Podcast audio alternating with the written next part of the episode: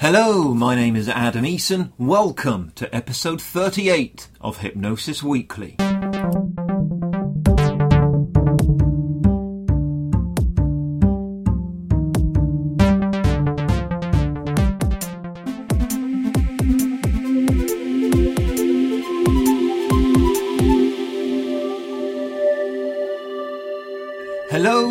Hypnosis friends, and a very warm welcome to Hypnosis Weekly. Once again, in my own highly biased opinion, I think I have a glorious show lined up for you today.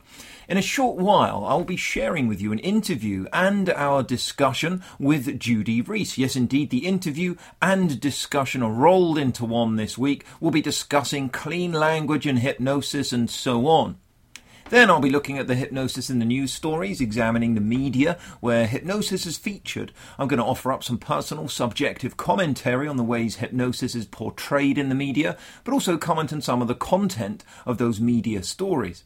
We'll round things off with this week's hypnosis evidence based factoid before I bid you farewell for another week. As I say at the beginning of every Hypnosis Weekly episode. This podcast is something that I want to encompass a feeling of embracing diversity, celebrating the field of hypnosis, and encouraging friendly, professional, enjoyable discussion and debate, as well as doing its best to inform and educate. I do not share the same stance as most of our guests and at times have major differences in approach and leaning, but all are incredibly lovely people who I'd happily talk with until late in the pub, and all of whom, following their time here on Hypnosis Weekly, I have a great deal of respect for. If you have questions, queries, thoughts, or feedback, do get in touch via the Hypnosis Weekly website. All the references made in the discussions, along with related links, are posted at each episode on the website www.hypnosis-weekly.com. You can add your thoughts, comments, and make any suggestions there too. Please do share this podcast on Facebook, Twitter, and anywhere else to help us reach more of the hypnosis community. It's greatly appreciated. So, first of all, today is this week's interview and discussion rolled into one. It's with great, great pleasure that I welcome the very lovely Judy Rees to Hypnosis Weekly. I first encountered Judy through professional circles a great many number of years ago, at least it seems that way to me. I'd been following Judy's work for a while and I ended up having a clean language session with her one to one. When we spoke off air, Judy reminded me that this was some eight years ago now. She also remembered some of the details of that call that we had back then and reminded me of some of the metaphors and symbolism that I'd shared with her that day. Since then, Judy's really contributed massively to the development of clean language. She's authored a brilliant book on the subject and continues to pioneer how it's used in a variety of fields, including the field of hypnotherapy, of course. Look out for the bit in today's discussion and interview where Judy starts asking me some clean language questions and I dither. I regain composure eventually and take back control of my own podcast. Judy does share much here. I think you'll learn a great deal. So for now, get comfy, my friends, turn up the volume, sip on your tea, enjoy this week's interview and discussion rolled into one.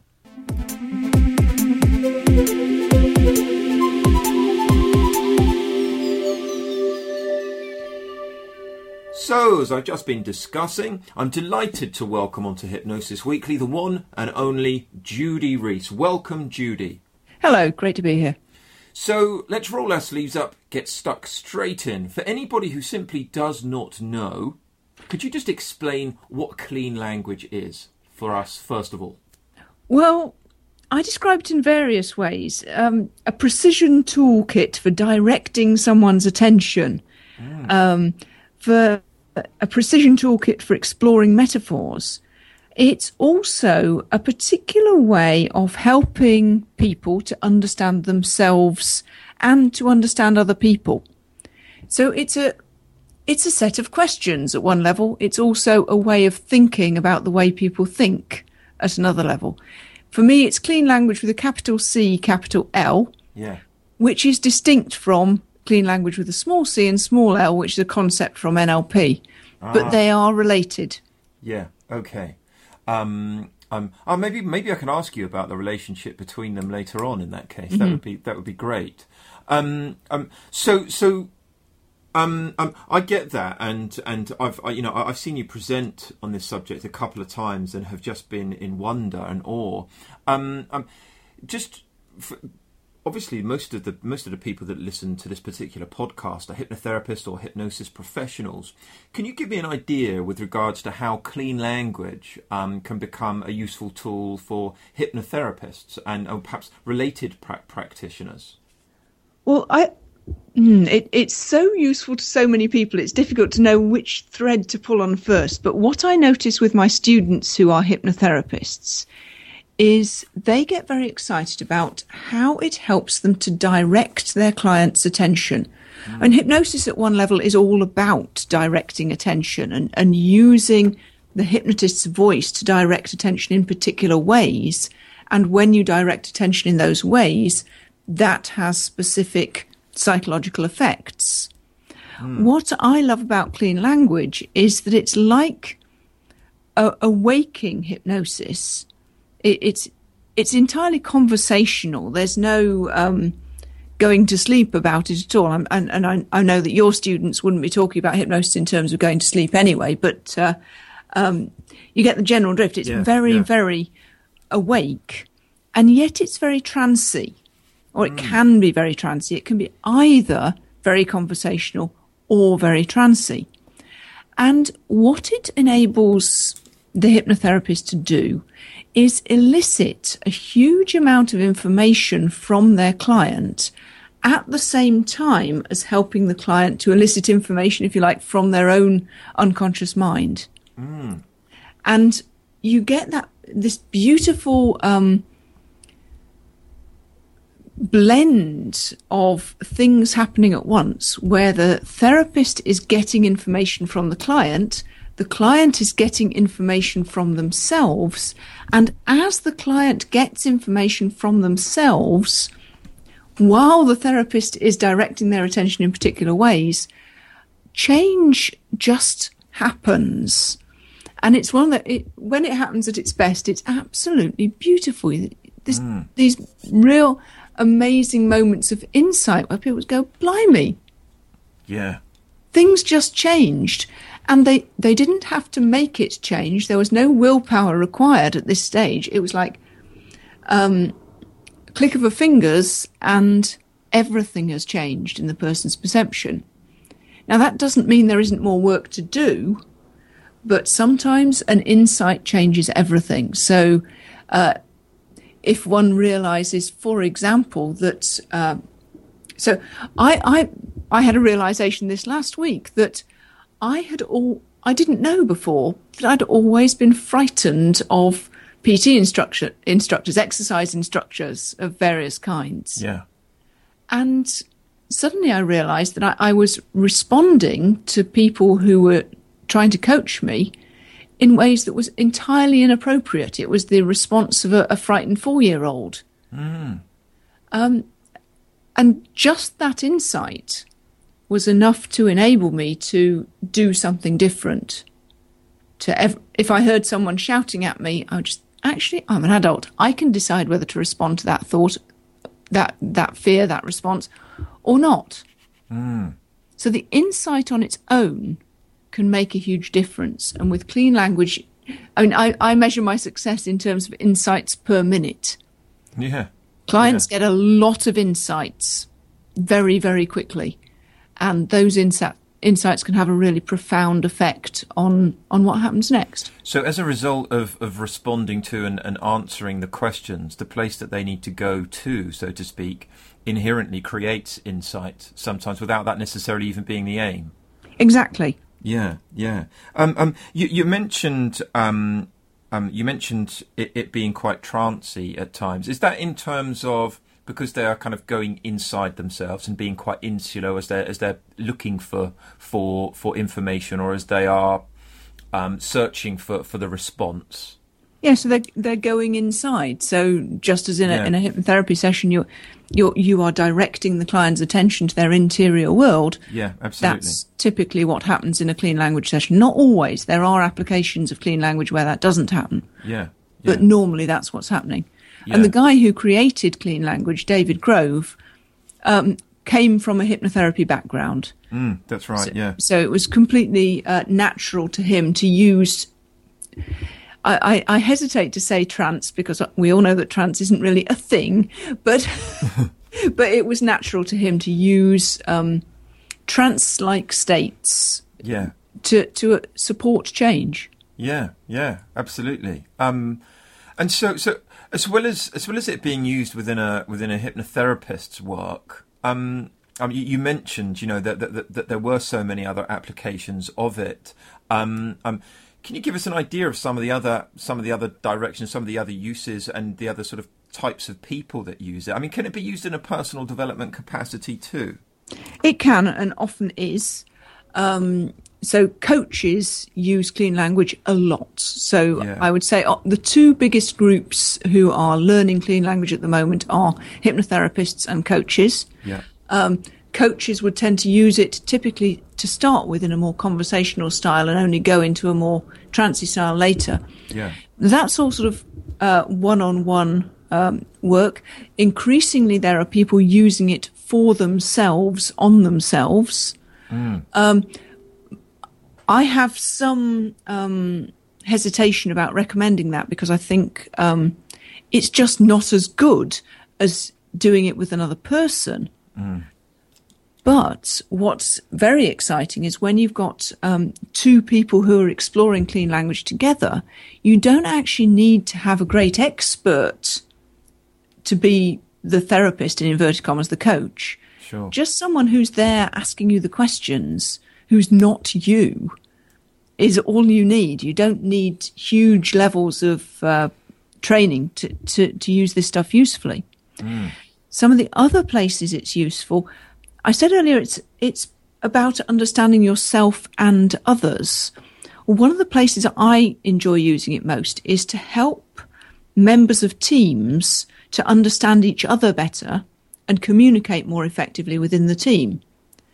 My specific focus at the moment is virtual teams, so teams who work together but not in the same geographical location, mm. where there are often big communication cock ups.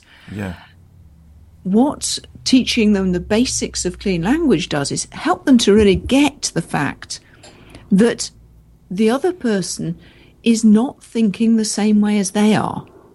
Mm. Which, for a lot of people at the beginning of their personal development journey, is a huge new thing. People tend to, well, children tend to assume that everybody everybody knows what they know. Yeah. And everybody thinks the same as they think. Yeah. Some people grow up um, understanding that's not true. Others of us um, grow up and believe well into our adult lives that even at an unconscious level, obviously rationally, we know that not everybody can know what we know. But it, we act as if everybody means the same things, for example, by the same words. Yes. Um, I do an activity with groups where I ask everybody to think of a flower. And so the word flower, mm. straightforward English word. You know what I mean by a flower, don't you? I'm going to say yes, but am I falling into a trap by saying yes? Well, up to a point, yes. Because if I got, if I've got a room of a dozen people, every single one of them will be thinking of a different flower. Yeah. So I ask each of them, what kind of flower is your flower? And I'll have a daffodil and a sunflower and a rose. And then there'll be another rose. Ah, aha, they say. We've got two roses. And I say, what kind of rose is your rose? And it'll be a red rose from one person. What kind of rose is your rose? Oh, it's a white rose. It's a pink rose. It's a rambling rose. It's a single rose. No, once you get into the details, everybody is thinking of something different. Mm. But they think, because they're all using the same word flower, that they're using, they're thinking about the same thing. Yeah. So once you start to tease out the differences with a single simple word like flower, and then you start to think, well, what about the other things where we think we understand what each other means? Like um, emotions, confidence, or fear, yeah. anger. What about complicated concepts like um, quantitative easing? Mm. You know, th- we all assume that we know what each other means by particular words, but we're just wrong. The yeah. other person will mean something very different. So once you get people to use these questions to find out what other people really mean, then you take communication to a whole new level within a team. Yeah. So that's something I'm very excited about doing at the moment. Yeah. Uh, in the same kind of category, um, clean language is increasingly being used for research, particularly academic research, where you really want to find out what the other person means by their answer to a question. Mm. So if somebody's being asked um, about uh, plans for a new reservoir near their home and they say, well, I'd like it to be not too big, well, what, what does, does, that mean? Yeah, what does that mean? Precisely, yeah. Um, and similarly, in the same category, um, I use the clean language in my podcast interviews. Um, it's also used in recruitment interviews. Um, in market research, in a whole bunch of other interviewee kind of uh, uh, places. I've forgotten the word I was yeah, going for. Yeah. Environments.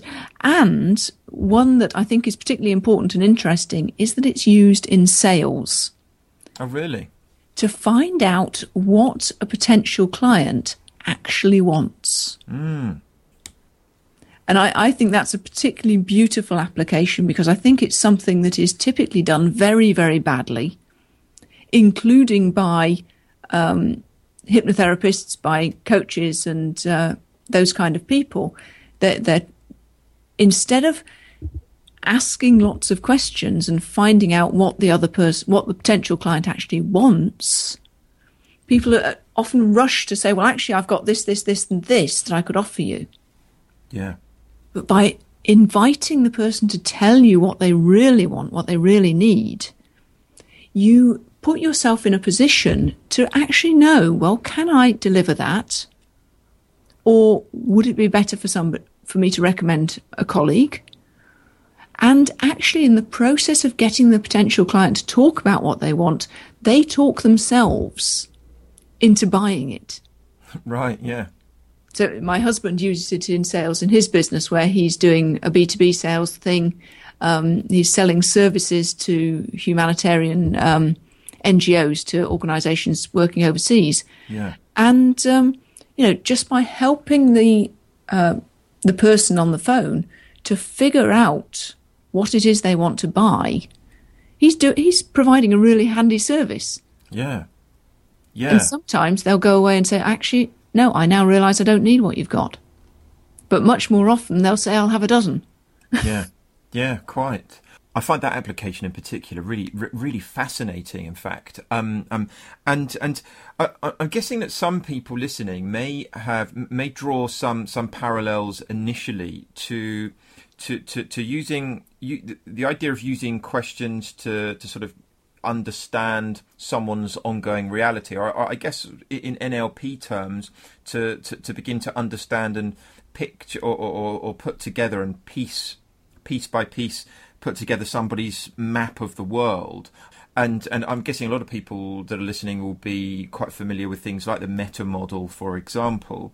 Um, um, is there a relationship there, or are these th- th- these completely contrasting and different approaches? They've got similarities. They've got differences. I to me, the differences outweigh the similarities. The similarity yeah. is they're both based on questions, yeah. and they're both intended to help the coach to find out about the other per- about the client's map of the world.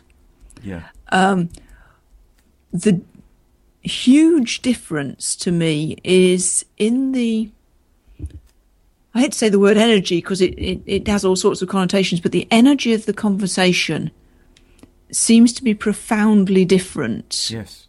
When you start from clean language to when you start from the meta model. Yeah. Now, a superb meta modeler can use the meta model in an elegant way and not only maintain rapport with their client, but deepen the rapport with their client. Mm. And that's brilliant. But most people, when they, particularly when they start using the meta model, they break rapport really, really sharply. And they, it becomes a really difficult conversation. Mm. It can be quite invasive, can't it? Yeah, it, it, feels like someone's prodding and poking at you to try and, you know, yeah, why are you, what is it you want? I, I remember um, when I first went, went on uh, NLP Master Practitioner, the first question I was asked was a very aggressive, what do you want? and in those days, I was very, very shy, and I literally ran. Mm. Um, I I couldn't actually stay in the same room as that that conversation. It was just too unpleasant and, and aggressive mm. for someone who you know didn't know the answers. Yeah. By contrast, clean language almost seems by its nature to feel really gentle. Mm while still being capable of getting just as much information, in fact, probably more. Yeah. But there's something about the way the clean language questions are structured that enables them to sort of slip past people's defences. Yeah. Um, in a rather elegant way. Um, yeah, I think I fear going off on a tangent about influence at this point, so I'll pause. yeah, well, you, you know, I, I, was just I was just going to concur with that because, um, um, you know, uh, on both occasions I've seen you give live demonstrations. For example, um, um, in particular when you came to Bournemouth, and um, and you demonstrated it for the for, for, for, the peer group that we run here. Um, um, the way the way it was used was was was really gentle. It was very sensitive, but also elicited such information. Um, um, that, that you know, I mean, as I watched it, I even you know, I was thinking to myself, where on earth did that come from?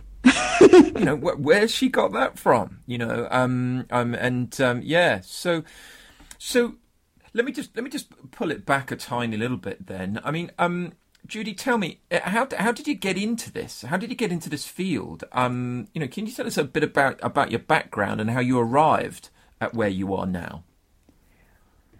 Ooh, it's a long story, inevitably, because um, I've been involved in well, I, I've I've been involved in metaphor. I don't think we actually talked about metaphor as being part of this thing with clean language, but metaphor is absolutely critical to it. Mm. And I was I became interested in metaphor as a teenager um, when I first read uh, Lakoff and Johnson's excellent book Metaphors We Live By. Mm. Um, and that was really the, the book. I know it wasn't the very first book that revealed how important metaphor is to the, the nature of thought, but it was certainly the first book to really popularize the idea that metaphor isn't just a frill on language, something that sort of Shakespeare and whatnot use, and uh, something special. It's actually really fundamental to how human beings think. It's the native language of the unconscious mind. Mm. And metaphor appears in language because we think in language, not the other way round. Mm. So I've been interested in metaphor since I was a teenager, but then I became a news journalist. Metaphor is part of what we do. If you can get the story in metaphor, you've got your headline. Yeah. Uh, sick as a parrot. Yeah. And those kind of things. So always looking out for metaphor. Um, I worked for, for many many years as a news journalist, then became an editor, then uh, through a, a, a, series of freaky accidents, I started off doing NLP as part of a management training uh, thing we were doing at uh, at Teletext, mm. and then gradually got more interested in NLP and personal development, less interested in uh, journalism, and immediately after leaving teletext found myself well Wendy Sullivan, who later became my co-author of the book Clean Language, yeah. um, she she just needed someone to give her a bit of a hand with her PR, so she invited me on one of her courses so that I could write about it. Yeah, and then um, we, her her assistant, her admin assistant, went off sick, long term sick, just at the point where I got made redundant and needed a, needed something to do. So, uh, and uh, a, another long story follows. But uh, yeah. so, just a series of accidents. And for the last ten years, I've been absolutely fascinated by this this thing, clean language with metaphor, and thinking, what are the the most brilliant ways that this can be applied? when I got involved, it was pretty much all about therapy with Yeah. a little bit of a tinge of coaching in there. Yeah. Now it's much more about coaching. It's much more about, as I say, uh, working with groups, um, sales, all those kind of things. And I'm going to take credit for a bit of that. I, I, I was basically one of the people who was saying, actually, this thing is so much more than a te- therapy tool. Yeah, yeah, yeah, yeah. I mean, I mean, you know, it. I think, I think for somebody like like myself that's that, that's watched from afar, I think that's um, that's obvious, and those that that that, that, use clean language.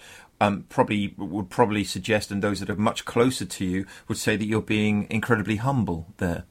Um, um, so tell us about about your influences. You've you've made some references to to some people and a book or two um, um, already. Um, um, who are your major influences in this in this field? What are some of the books and authors and teachers that have been most influential upon you? And perhaps you could tell us a bit about why. Well, fir- first up, let's say David Grove, the late Yeah. David Grove. Unfortunately, there isn't a book that I can recommend. His the only book that he co-authored. It, you know, it's a historical interest, but uh, not really much more. Um, but he was a very brilliant bloke, and, and these are his, his ideas fundamentally. Um, Lakoff and Johnson, uh, George Lakoff and Mark Johnson have written several books. The one that influenced me, the two that influenced me most. First, their their made their the book that made their name, Metaphors We Live By, back in the eighties. But then, more recently, a book called Philosophy in the Flesh, which explains how it, it it develops their work with metaphor and connects it to cogn- to um, embodied cognition, how the body thinks, and that connection is to me really really fundamental. When you talk about clean language, people imagine it to be something really heady, Yeah, but it's not about the head. It's about the whole person. You're working with ideas which um, are typically deeply embodied. yeah, They're not just thoughts, rational thoughts. They are from the whole person. And that it's quite a, a, a big, thick book, Philosophy in the Flesh, but I, I can't recommend it highly enough. Really, really good stuff. yeah, yeah. Another person that uh, I should say has influenced me a lot is James Tripp, who some of your your listeners Yeah. will know about. Um, we've done a fair bit of working together and thinking together. Um, his work around uh, hypnosis without trance includes a lot of clean language ideas Yeah, and uh, he's done some really, really elegant things. Um, if people haven't looked up his YouTube video on the head, heart, and gut technique, which is, I think, a really, really elegantly simple, cleanish process, I really highly recommend it. right. I will. Um, I will make sure that we add a link to that on this particular episode's page. Yeah, um, it's it's not clean language, but you can see the influence of David Grove's work on what James has come up with, Yeah, and I just think it's really beautiful. Another clean language person to look up is Caitlin Walker, yeah, who has a book called From Contempt to Curiosity, which came out last year, mm. all about how she has used clean language with groups. yeah. She's also got a nice TED talk, which is worth looking up. Yeah. and I'm going to. Th- there are other clean language people, um, Marian Way, um, Clean Approaches for Coaches, um, and also Penny Tompkins and James Lawley. Their book, um, Metaphors in Mind, is very comprehensive, but again, I would say now a little dated. Sure. Um, another book that I'm going to say has influenced me a lot, particularly, I suppose, in the last year or so, is a book by Frederic Laloux called Reinventing Organizations, which at one level has nothing to do with any of this stuff. but it does have something to do with it. It's about organizations who've embraced self management or self organization, um, an invitation to wholeness and authenticity at work, and a purpose driven work. Mm. Now, those three ideas, I think, particularly self management, self organization, and authenticity, tie particularly closely to what seems to underpin clean language in terms of philosophy. Right. Um, And when I read it, it was one of those woo moments. And since since reading it, I've got more deeply involved in, in that whole reinventing organisations world. Um, I'm now uh, nominally the leader of the RSA, the Re- Royal Society of Arts London network on reinventing work, which is all about talking about those ideas, Yeah. and um, which has put me into connection with all sorts of um, people all over the world, basically, who are interested in thinking differently yeah. about work and about humanity at work. Yeah, yeah. And and I mean, you- touched upon something really really interesting there. Um, um, you know, with regards to the the, the, the philosophical stance. Um, um, is the, is there a guiding and underpinning philosophy as far as clean language is concerned? I think that's an interesting question. It's a tricky question Sure. because David Grove, whose idea this was, Yeah. would have said no. Right. He would have, well, but there was an implication in what he did, what he did, and in that answer no, implies a philosophy. Yeah. Yeah. Quite. yeah. Yeah. So for him, part of the philosophical stance was that it was really important for him not to be. I can't think of a better way of putting it than Timothy Leary's words, laying his trip on another person. Yeah, yeah, yeah. I get that. Yeah, I understand that. Which, which, in and of itself, is is is is a nice guide, but albeit seemingly anarchic. And there's a great big but in the middle of it. Mm. And I still don't know whether David really grasped this or, or, or whether he was. Um, uh, yeah, I don't know is about whether how David thought about this because I never talked to him about it. He, I, I'm not. I wasn't. Was never his great friend. I knew him very slightly. To me, the more you try not to influence your client, potentially the more influential you are. The more you say, I'm not influencing you, the more you put yourself in a position of profound influence. Yeah, So if someone comes into a, a, a therapeutic conversation and says, Don't worry, you can trust me, I'm a clean language facilitator, I'm not going to give you advice. Hmm.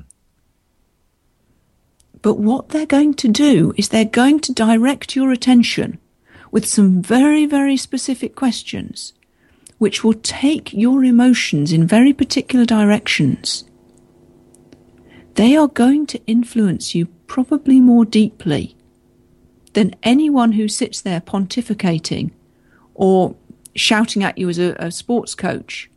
yeah, A a sports coach shouting, you can ignore. Suddenly finding yourself in floods of tears in a therapist's office when you've got no idea why feels like you've got no control at all. Um, so and, yeah, and obviously this will probably have resonance with a lot of people who have who've learned hypno- hypnotherapy and hypnotism, I would say, in, in a, a more general sense. Some of them will have originally come to it because they wanted to have profound influence. Mm.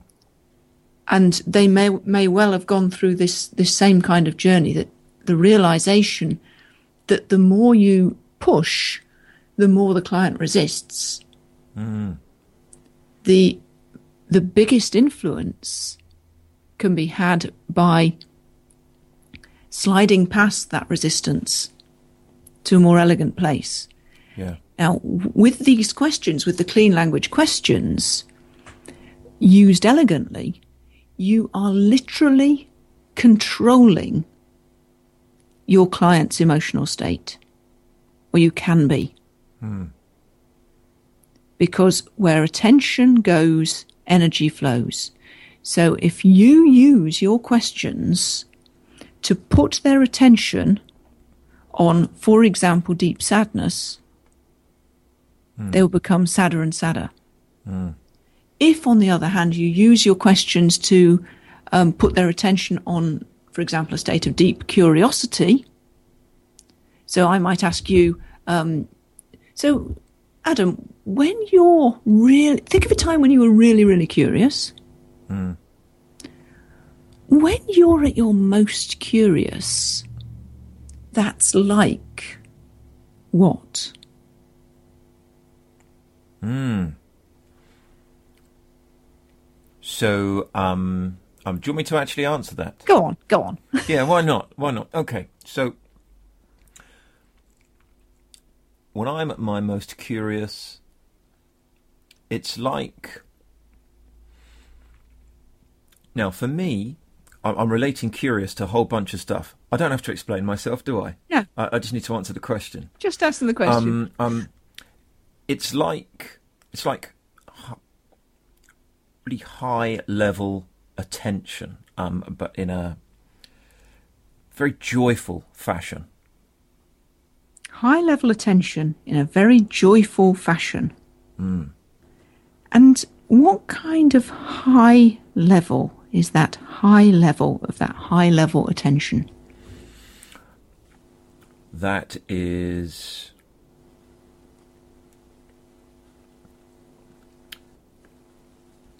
When I explain high level, I'm thinking in terms of it's it's like elevated, more than more than usual, and a more focused in. It, it almost feels lighter, uh, as in as in sunlight rather than weight light.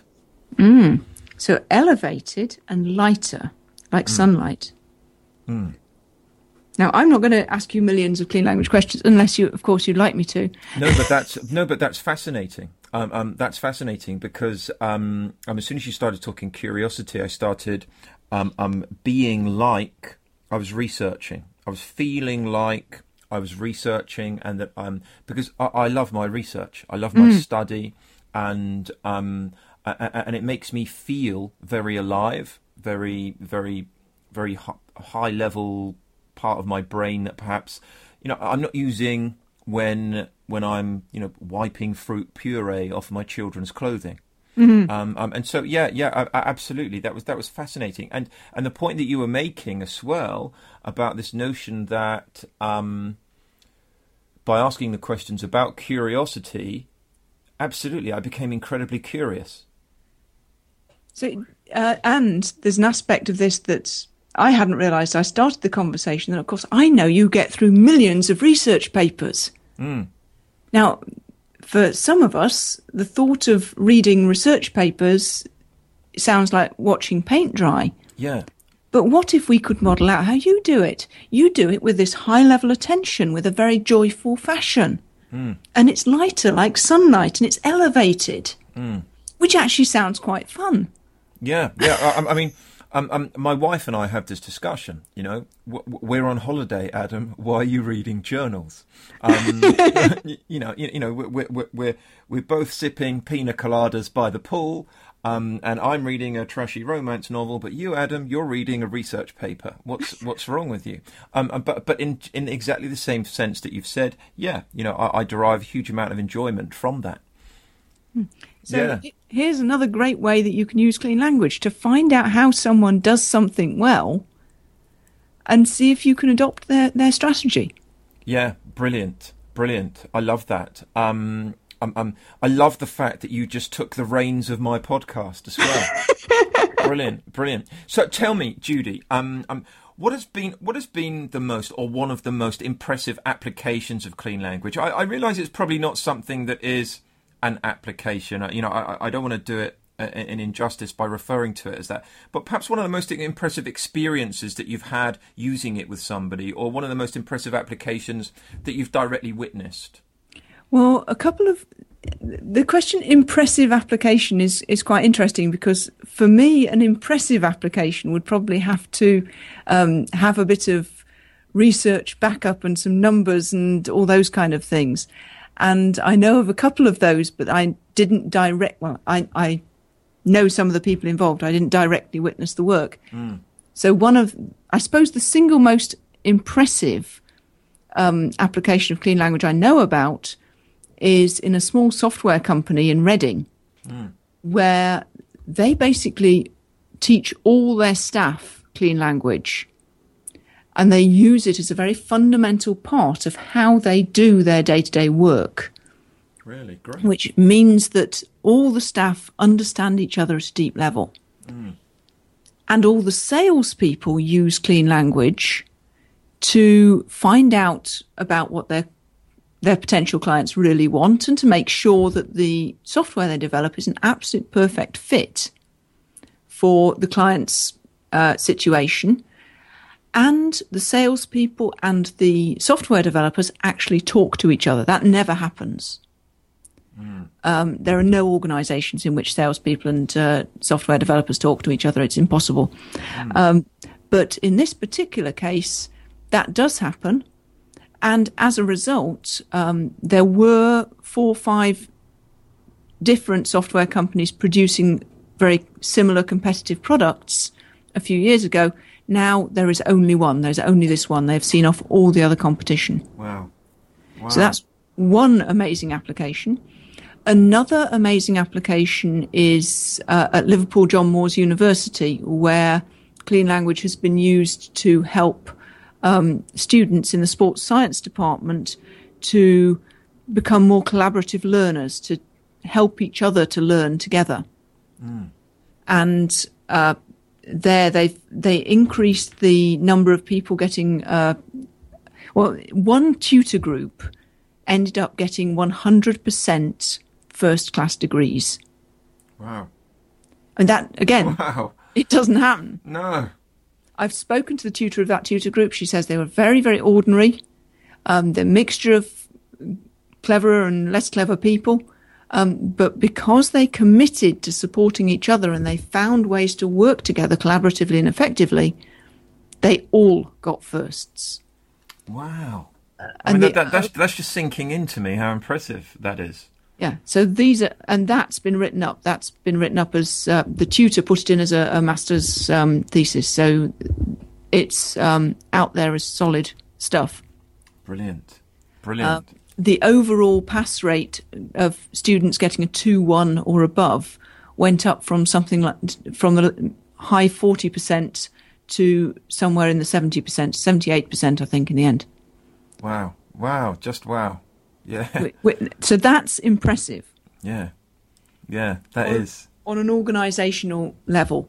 Um, and then there are the personal experiences. Um, and from a personal point of view, the most impressive example I can come up with is my own change. Um, I used to be incredibly shy, yeah. incredibly anxious, very, very um, internally focused.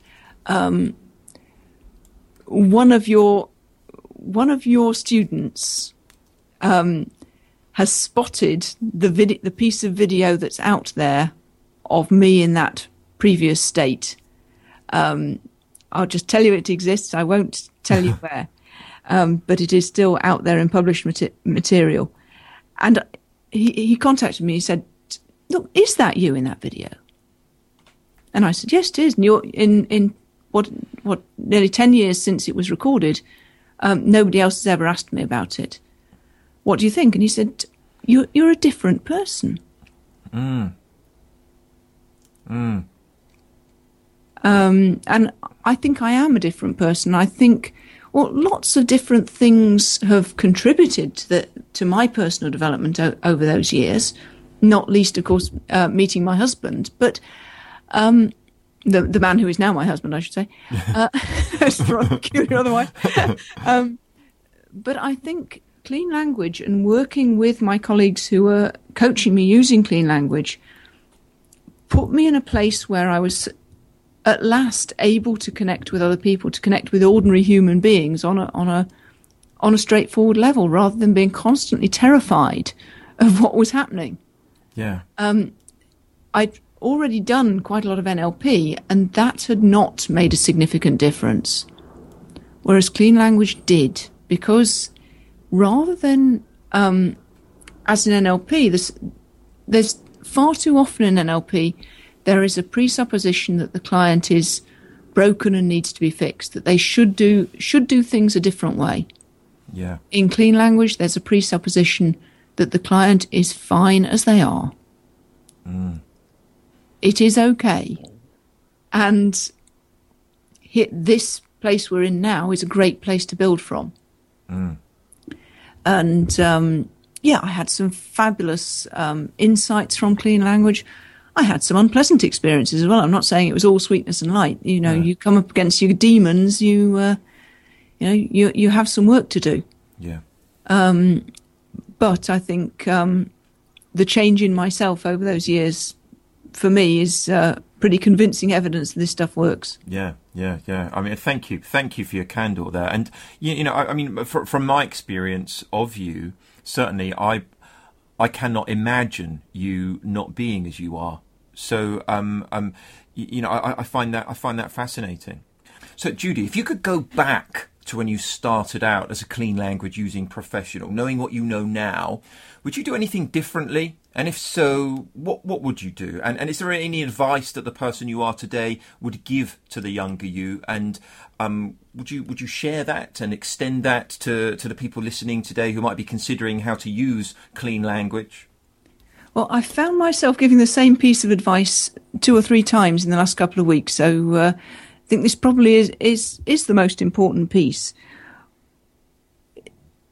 When you look at someone else doing something, whether it's um, hypnotherapy or clean language or sp- public speaking or, or interviewing someone on a podcast, whatever it is, Yeah. people look at that and they go, oh, I couldn't do that.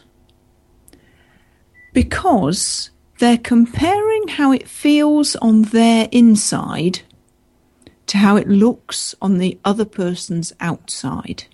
Mm. So when apparently when I'm um, doing a, a clean language demonstration or a, a you know any anything involving clean language, I look and sound incredibly confident. Well, that doesn't mean I feel incredibly confident. I might know a lot about it, but the truth is that in any individual piece of work with a you know a client in any of the broadest sense of a client, in any piece of work, I never know what they're going to say next. No. I'm always living on my wits. I'm always on my toes. I'm all, the question is, um, how can I respond to the next thing that happens? Now, what's great about clean language is it, it takes that as a given. Nobody's asking me to pretend to be the hypnotist and be hmm. the most important person in the room. No. So I can feel very unconfident and it can still look very impressive. Yeah. So when, when I was asking you questions, I was thinking, oh goodness, it's, it's his podcast. I don't know whether he's going to play, you know. but it probably sounded like I was really confident. Yeah, I mean, you sounded completely at ease and comfortable with it. Um, um, um, i- in fact, I would say that um, um, if anybody sounded like they were lacking confidence, it was probably me, because I was thinking, ah, hang on, hang on, shall I just answer? Shall I just answer from the gut, or shall I answer in a way that is slightly reserved and not going to make me look like such a Burke on my own podcast? And I think that that ties into the same thing. I mean, I know all your listeners will think, "Oh, Adam's completely confident. He's never, never going to be worried about looking like a Burke." Mm, yeah, yeah, yeah. But here we have another real life example of where you were actually thinking those kind of things. Yeah, yeah, Now, when people are, as I was, trapped in their own heads, they never get an opportunity to talk to each other about how it actually feels. And so that that's my piece of advice Yeah. is uh, I think that is um, that's wonderful, wonderful. Um, it, it really is, and, and I really appreciate you sharing that. Um, now, Judy, I could just keep asking you stuff, and um, I'm just just keep sort of uh, uh, gladly losing my reins with regards to, to the podcast and getting into what you're talking about. Um, um, time is just at a place where um, I need to ask you: where can people go to learn more about your work and your approach to clean language, and and and and just learn more about you and what you do and what you offer the world? well, the place is my website, judyrees.co.uk. Um, things you can find on there. There's stuff about my work with virtual teams. Um, you can also get a, a, a recorded course I offer called Metaphor Mastery, um, which basically is, is a gateway into a Facebook group where lots of people are learning clean language and talking about how they're applying it in real world situations, which is, I think, what makes me different from some of the other clean language trainers out there because I'm not just about coaching, I'm not just about therapy. I'm about seeing how this stuff can make a difference in a whole range of different contexts. Yeah. So uh, I'd encourage your your your listeners to uh, join me on that journey as uh, yeah. as soon as they like. It's good Yeah. fun. You- and, and, oh, and we'll if- put a link. We'll put a link um, to your site and, and to that page on the site as well um, at this particular episode. Did you want to add something? Sorry. Yes, the the um, on the website you can sign up sign up for my newsletter, Yeah.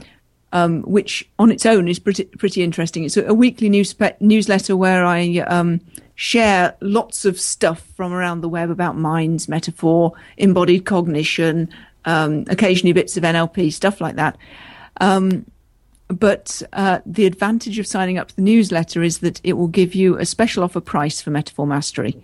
Ah, great, great.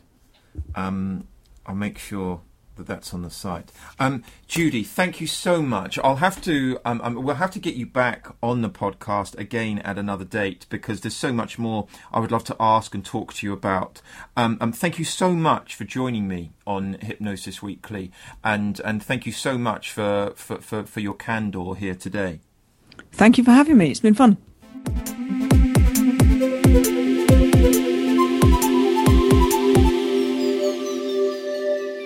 I really enjoyed that interview and discussion. Um, Judy Rees is a truly lovely lady. Do go and check out her Metaphor Mastery course online. Um, now then, let's have a look at this week's Hypnosis in the News. Just a single story that I wanted to focus in on today.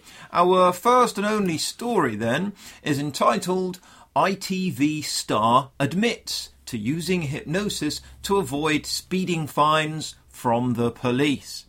This story is one I wrote about this week, and my article seemed to have generated a lot of opinion within the hypnosis field and uh, and provoked uh, uh, perhaps a, a bit of a polarity of opinion.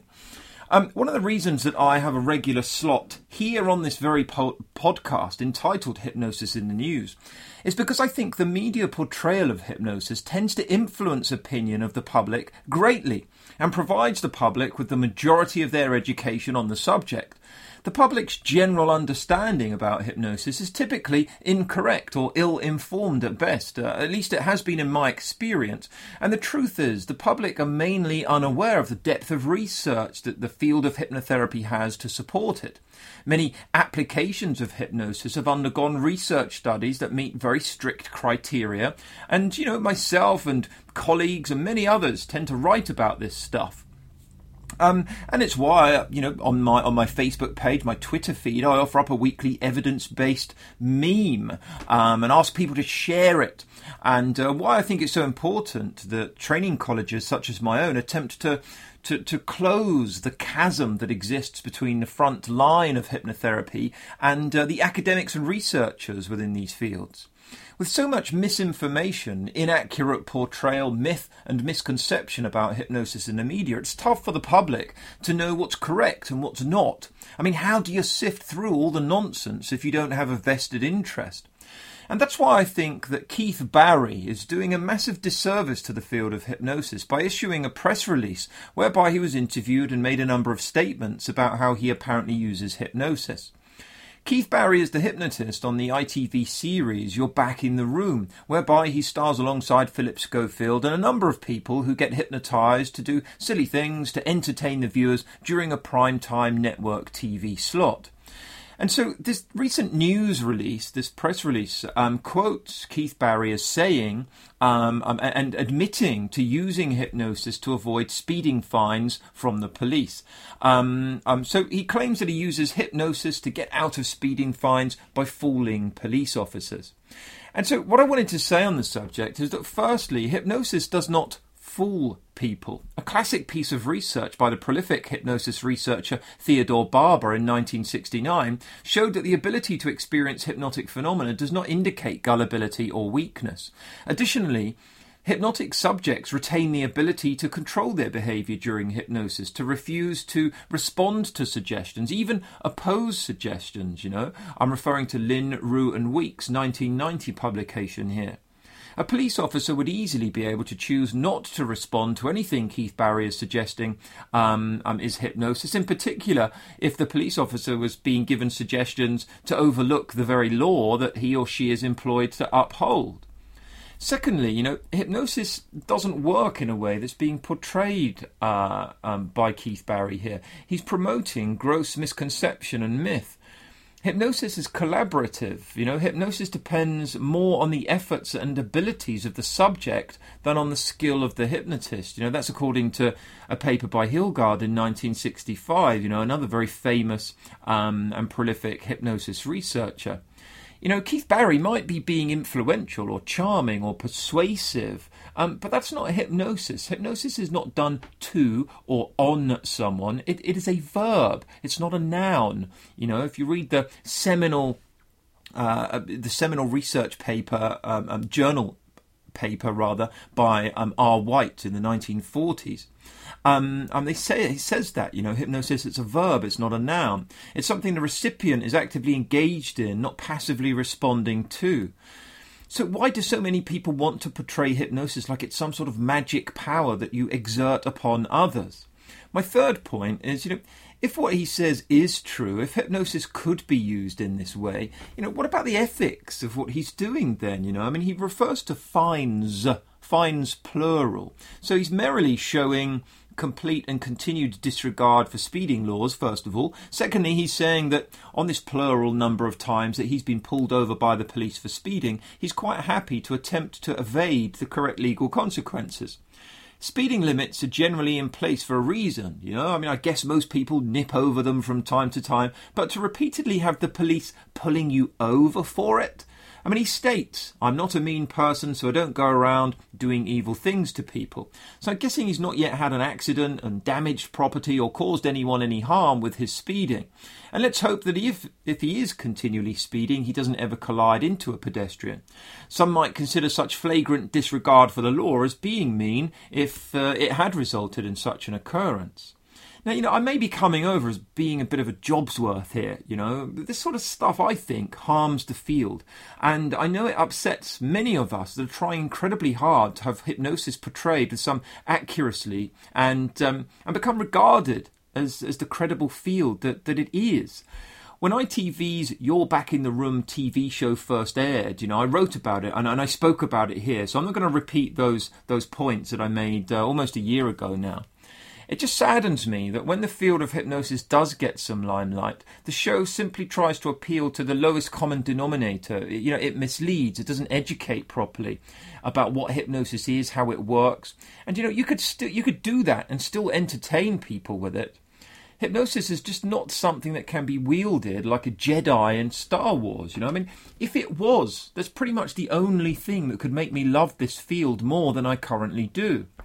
However, the ITV show wasn't happy with just portraying hypnosis in this misleading light. You know, it also then dishes out this even more misleading press release suggesting hypnosis could be used to get out of speeding fines and can be used to dupe police officers um, as, as, as a means of trying to plug the show. At least that's what I'm guessing. Can hypnosis really do that? And if so, why is the world not descending into anarchy? I mean, you know, Keith Barry's not the only human being on the planet who knows the, this stuff, is he? You know, um, um, the stuff that he, he talks about is written in books and it's on numerous websites, and the same myths and nonsense get perpetuated. Yeah, I don't see hypnosis being wielded in this fashion on a daily basis around the world. You know, banks are not being robbed using hypnosis. Criminals are not evading the long arm of the law using hypnosis. Wars are not being won thanks to hypnosis. It's just not something being wielded in this fashion.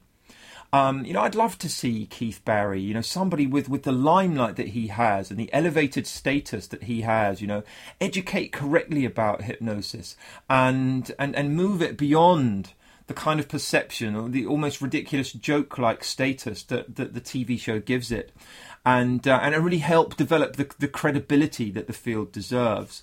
Um, so that was uh, that was the, the hypnosis in the news uh, this week. Um, again, I will uh, in response to that, I'll make sure that we have some lighter news in next week's edition.